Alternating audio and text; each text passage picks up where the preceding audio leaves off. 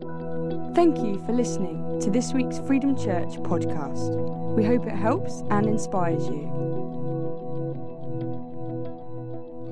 Brilliant, thank you. Okay, children, we've put some mats out down the front here. So, can you come and sit down here so that I'm a little less lonely here?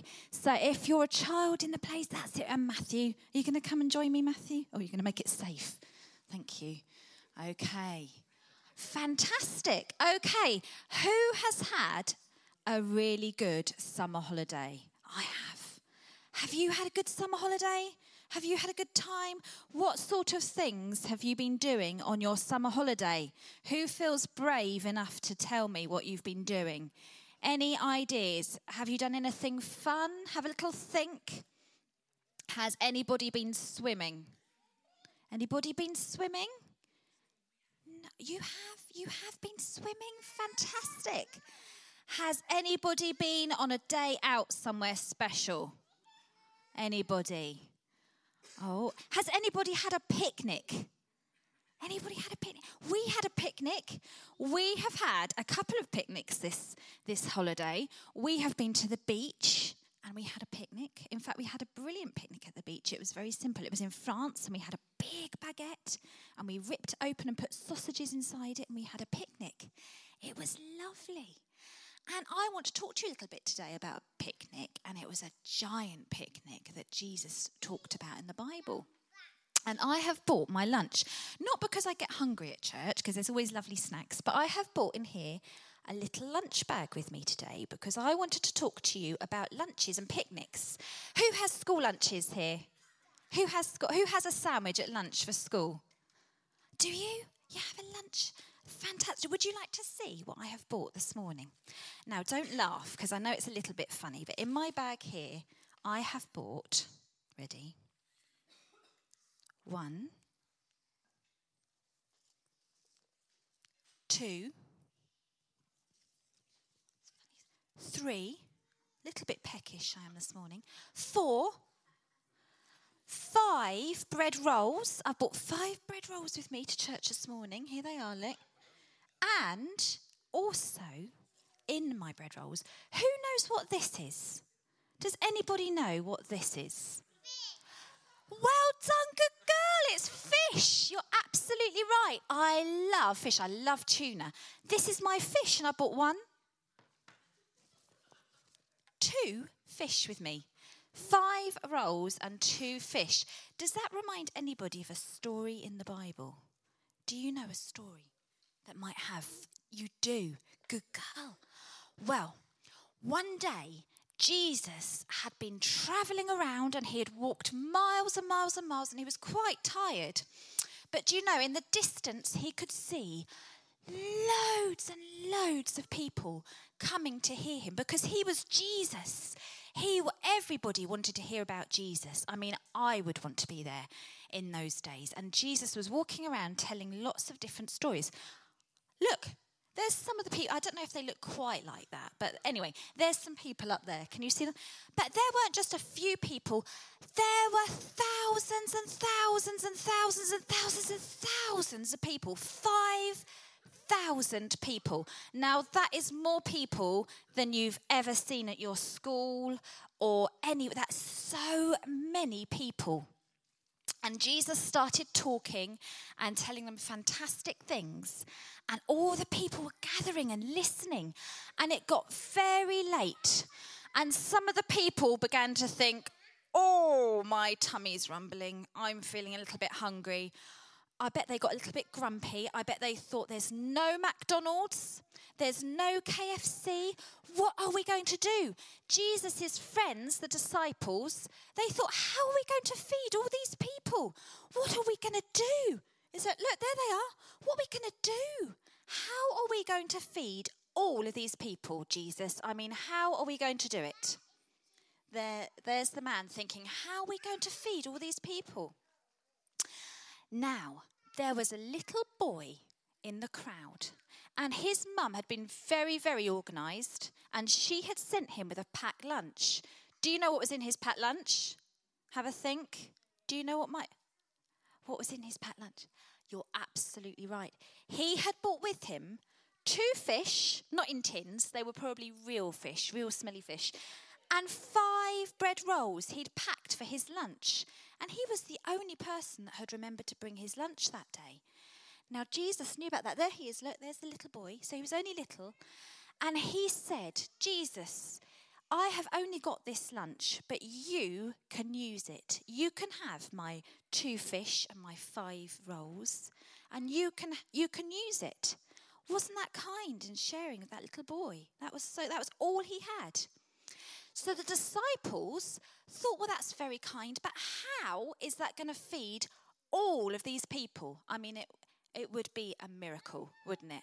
But thankfully, Jesus is very, very good at miracles. And do you know what happened? The little boy brought all he had, and Jesus did a miracle with it. He broke the little boy's lunch up, only little bits, and all the people had full tummies. They all had enough to eat. Isn't that amazing? And do you know what it says in the Bible? that not only did everybody there have enough to eat, but there were baskets left over. Look, look, 12 baskets, it says in the Bible, of leftover food where everybody had had enough to eat and there was more than enough. Isn't that an incredible story? And it got me thinking, this story, it got me thinking, I wonder what we could bring to Jesus. What could we bring? So maybe sometimes we could help feed people. But when we believe in Jesus and we thank Him, whatever we have, even if it's a little thing or if it's a really big thing, if we give it to Jesus, He can use it and He can use it to bless other people. And some of the things I was thinking about is maybe you are really good at listening and you could listen to someone. Maybe you're really good at being kind and sharing your things and maybe you could bring them to others and share them, and Jesus can help you to find those people that might need things. Whatever you have, if you bring it to Father God and say, Here is everything I have, He will use you to help others. Isn't that fantastic? You have listened so well. I'm very, very impressed with you. Really good. Now, so that we can remember this really good story, we have got some special worksheets. Thank you, Mimi. And there are a couple of different ones here, I think.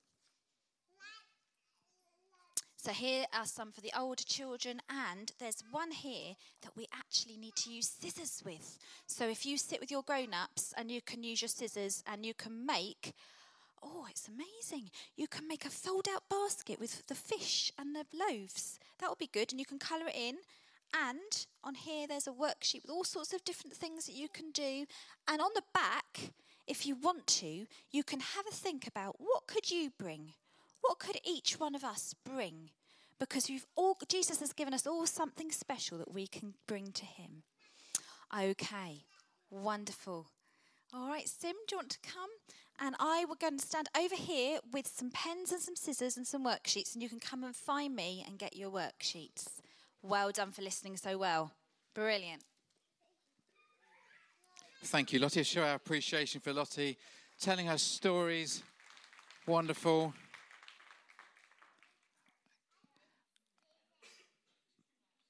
What small boy brings tin tuna to school in his lunchbox, I wonder? Amazing. Thank you very much. Thank you, parents, for sitting so quietly and comfortably there. Grab hold of a worksheet, find a space, that'd be amazing clear the stage of the lunch. Wonderful. Thank you, Lottie. And for those of you who are maybe older than those who've been listening to that story, I've got something for you this morning. I want to talk to you about the fourth value of influence. So, if you've been here over the summer, you will have seen or you will have heard um, the people involved in our summer studies talk about these four different values encourage, gather, grow, and influence. I don't know what you've been doing this summertime. I try and do something different every summer, and I've been doing lots of reading. And I've been trying to read lots of books I've been putting to one side, and I've started reading those books. And I even finished writing a book as well. So a book went to the publisher on Friday. So you'll soon see that, hear about that in the next few weeks. Um, but on lots of reading. Oh, sorry, he wants to stay. You can listen if you want to. But part of the book I was re- writing over the summer was around these four areas of influence that we believe as a church are really important to us. That we're people that we want to encourage people to encounter God, to gather regularly together, to grow in Him. And this today is all about that final piece, which is all about how we influence others around us. In the way that the small boy with that lunch bag influenced a whole crowd of people, what can we do with the small amount that we've got? And so I'm going to I'm going to, over the next, hopefully only a few minutes, I'm going to share with you, this will save you a little bit of money. I'm going to share with a whole section of a book I wrote. Is that okay? All about encounter. So you can listen to this, and 25% of the book will all be done in the next 15 minutes. Um, so here's the first question for you, written by Timothy Keller. He said these words If you or your church were to disappear off the face of the earth tomorrow, would anyone in the community around you notice you were gone? Would anyone notice from your workplace if you were no longer there talking about your Christian faith? If you were no longer around with those who don't know Jesus, would they notice you were gone? In the book of Genesis, God made the heavens and the earth. He created the world. He looked at what He made and went, This is great. I love what I've created. Mankind is incredible. What mankind has accomplished is incredible. If you think about all the things that have been achieved over generations from farming to moon landings, from hunting to splitting the atom, from simply surviving the world we live in to creating educational systems, from basic tools to high technology, man's achievements from positive to otherwise is incredible. Because God made us that way. He, Jesus said, I'm building my church and I'm building it full of people God made us to be influential. God made mankind to make a huge difference. Jesus said these words to his disciples in Matthew's gospel. He said, Let me tell you why you're here. It's always a good start to a conversation. He said, Let me tell you why you are here. You're here to be salt seasoning that brings out the God flavors of this earth. If you lose your saltiness, how will people taste godliness. You've lost your usefulness, will end up in the garbage. That's the message version there for some of you recognize some of those words. And here's another way he says to put it You're here to be light, bringing out the God colors in this world. God is not a secret to be kept. We're going public with this, as public as a city on a hill. If I make you light bearers, you don't think I'm going to hide you under a bucket, do you? I'm putting you on a light stand. Now that I've put you there on a hilltop, on a light stand, shine. We're called to be different. We're called to make a difference. We're called to be influential. We're called to have influence those around us. And I've been reading a book over the summer called Scattered Servants by Alan Scott, and I could probably quote you uh, dozens of different um, quotes from the book, but I'll put, give you this one and I'll give you another one later on. It says this The church, you see, is not peripheral to the culture, it's essential for the culture. You are a city on a hill. You're the light of the world, raised up in the city, raised up for the city. The city doesn't make sense without the church, and the church doesn't make sense without the city. We are made visible to show forth a model of cultural renewal. If you are a follower of Jesus Christ, the way you live your life can impact people around you. We're designed to be influential. The church is meant to be influential. And if you are a follower of Christ, you're called to make a difference. Ephesians, just been quoted there by Alan Scott. The church is not peripheral to the world, the world is peripheral to the church, but we need each other. The church needs to be a light in a dark place. We're not meant to just be some kind of club or charity or community. The church is the Spirit of God moving amongst His people, making a difference. Should be infectious. It should be the talk of the town. We're not called to be the best church in the town, we're called to be the best church for the town. There should be a realization in the town that they are better for us being here. I had a moment a few months ago where um, I, was, I was invited to a meeting uh, by the local borough council, and I was unable to make it. And a couple of my colleagues were unable to make it from the church team either. And a lady who I work closely with in the council wrote to me and said, You know, if people from Freedom Church aren't able to be there, we should probably reschedule the meeting because you guys bring so much more to our meetings when you're there. And I was just blown away. I thought I didn't realize the influence that we had to those around us. And all around our community, there are many people from Freedom Church, volunteers and on staff, who are making a huge impact in our town. But we always influence from people to people. It's never this church, it's never the brand, it's never the logo, it's never the nice pictures. It's always people that influence people. People interact and make a difference. The way I speak to people, the way I meet people and conversation with people. And, and maybe at this moment in time, you're thinking, um, I don't know if I'm that sort of person. Do I have influence? You've had that moment where you're thinking about making a very large purchase. You're about to go, do I buy this item or not? And then a friend of yours says, go on, you deserve it. Wow. And you're like, yeah, you're right, I do. And you buy it because people influence people. Maybe it's a sales assistant. They persuade you with their wise words of how much better you will be with this particular purchase. Or maybe your spouse says to you, You deserve it, honey. Buy whatever you need, spend however much you want. You're worth every penny. Has never been said by any spouse ever. Maybe. But I believe that everyone influences somebody, that you have the potential to influence people around you. We each have that ability. And as Christians, we are Christ centered, spirit filled influence in our community. We have huge potential. We're living in a world of influence. You even have a phrase now called the influencers.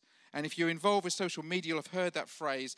Let me tell you about one of them Kylie Jenner hasn't often been mentioned on a Sunday morning before, but she is a media personality. She's a model. She's incredibly wealthy, and she has 25 million followers on her social media platform, Instagram. And then one day, about a year ago, she made a comment that said, Does anyone actually use Snapchat anymore? Now, for those you who don't know what Snapchat is, or Twitter, or Facebook, or, or Instagram, it's fine, it doesn't really matter. But the moment she tweeted or Instagram this comment, does anyone actually use Snapchat anymore? Snapchat's value fell by 7%. $1.3 billion got lost overnight because of seven words being typed up onto someone's mobile phone on one side of the world. And a year later, that particular uh, platform called Snapchat is now worth half of what it was worth at the time she made those comments. Now, whatever you think about that, influence is huge. We have the power today to make statements that can underpin and undermine decisions other people are making. We have huge influence. You have huge influence, not just on social media. Sometimes people think, oh, what difference could I make? I don't have a huge amount in the bank. I don't have a huge number of followers. I don't even know what social media is. Each one of us has huge influence the world around us. You may think you're insignificant, but as the African proverb says, and whenever someone says it's an African proverb, it probably isn't.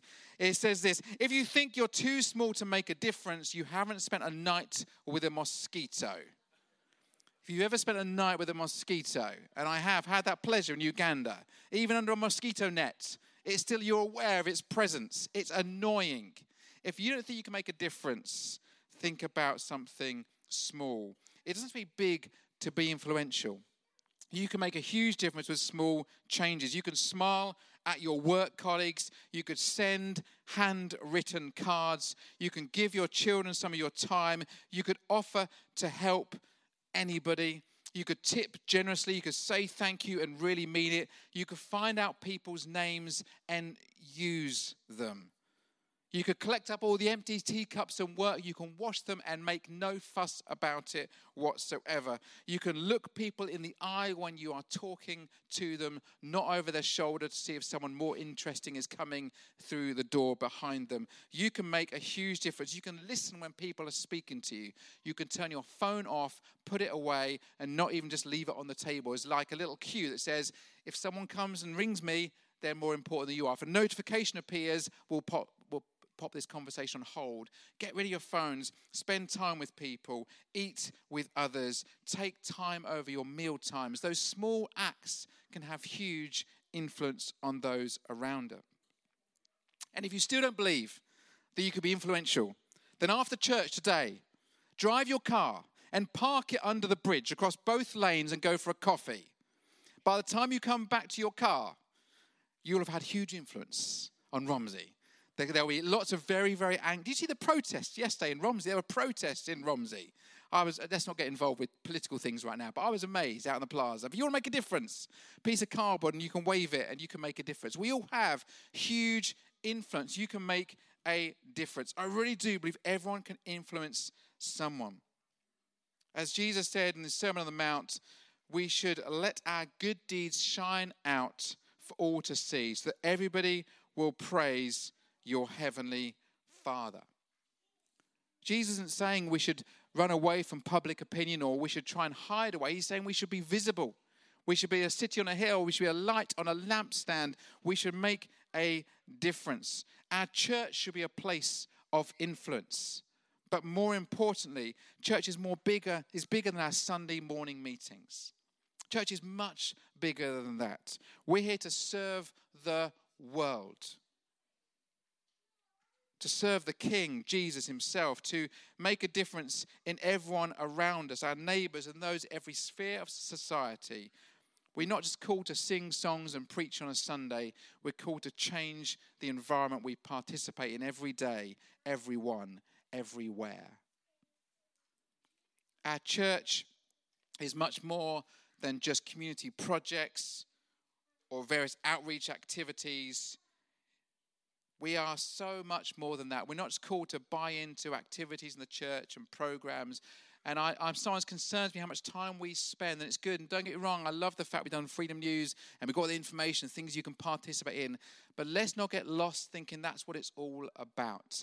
This is the part we play to help us be influential. We, we want people to gather together to encounter God, to grow stronger, so we can go and make a difference. We can go and be influential. We're not gathering so we stay gathered.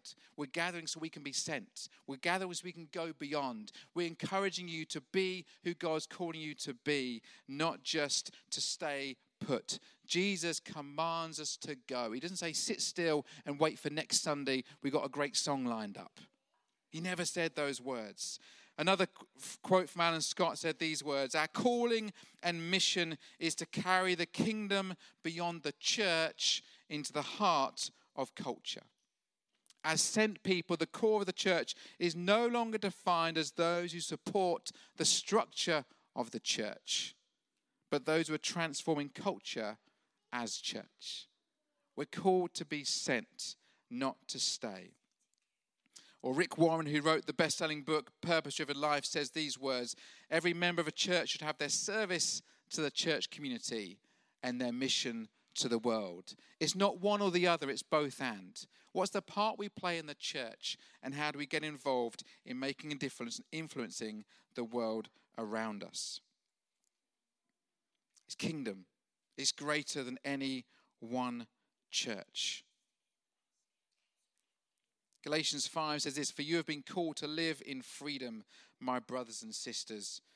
Don't use your freedom to satisfy your sinful nature. Instead, use your freedom to serve one another in love. For the whole law can be summed up in this one command to love your neighbor as yourself. Sometimes people say to me, Sim, the church teaching we have is really quite simple. I, am looking for something more meatier, deeper, more challenging. Jesus said, Love your neighbor as yourself.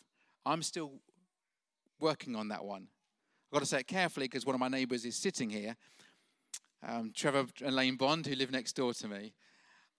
But that idea of loving the person we meet as we love ourselves is the most simplistic message ever, and yet one of the hardest things to achieve.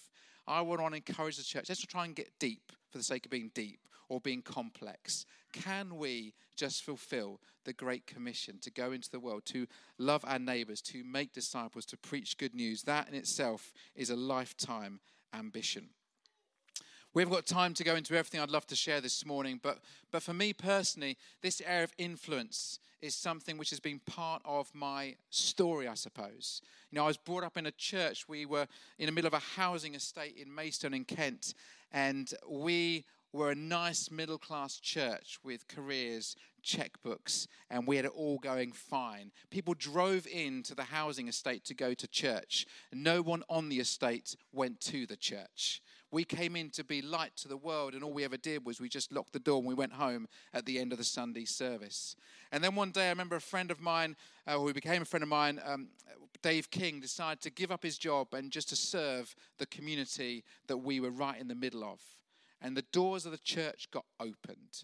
And suddenly we went from nice, tidy church to children who didn't want to listen and learn, people with complex family circumstances who were unable to read and write, who were unable to you know, communicate in the way maybe some people thought they should have done. And church got complex, but as a teenager, it was fantastic because there was life in the church and everything changed.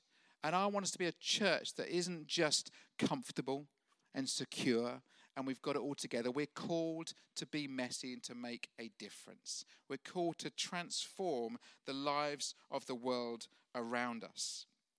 Dave King is still serving the estate of Shepway many years later. He's got an MBE for his work. He's even had a road named after him for the work he does in the community. I'm not looking for that. I'm looking for our world to be changed because we're partnering with those around us. I'm keen that we make a difference. When Lottie and I got married, we lived in West Sussex in Littlehampton, and I was part of a church there called Arun Church. And I still had this desire to make a difference, to bring, bring influence, to change our community. And we, we were given an old chapel, Wickbourne Chapel. It was an old Brethren church that had been emptied and no longer used. And it was too small for us to meet in as a church. And someone said, Would you have this church? We went, Okay, we'll have it. We're not sure what to do with it. And so we had a few ideas, we created a few projects. And then one day I got a phone call from an organization called Sure Start. And they said, Can we knock down your church building? Can we build a brand new community center and give it to you? True story. 1.3 million pound building was created in 2005 February, just after my daughter Flo was born. And it's still there today, 15 years later almost. That building is up and running. And the influence it's had in that housing estate, in that community, it's running the community program, running nurseries, running youth projects. 85 staff are employed by the church to run all the various activities. It's an incredible space for influence. But what excites me most isn't the building. What excites me is the people. That when I get the joy of going back there and meeting people and seeing lives transformed, lives who've met Jesus, who have changed and are never been the same again, that's what we're called to be influential about. For more information about Freedom Church, please go to www.freedomchurch.uk. Thank you for listening.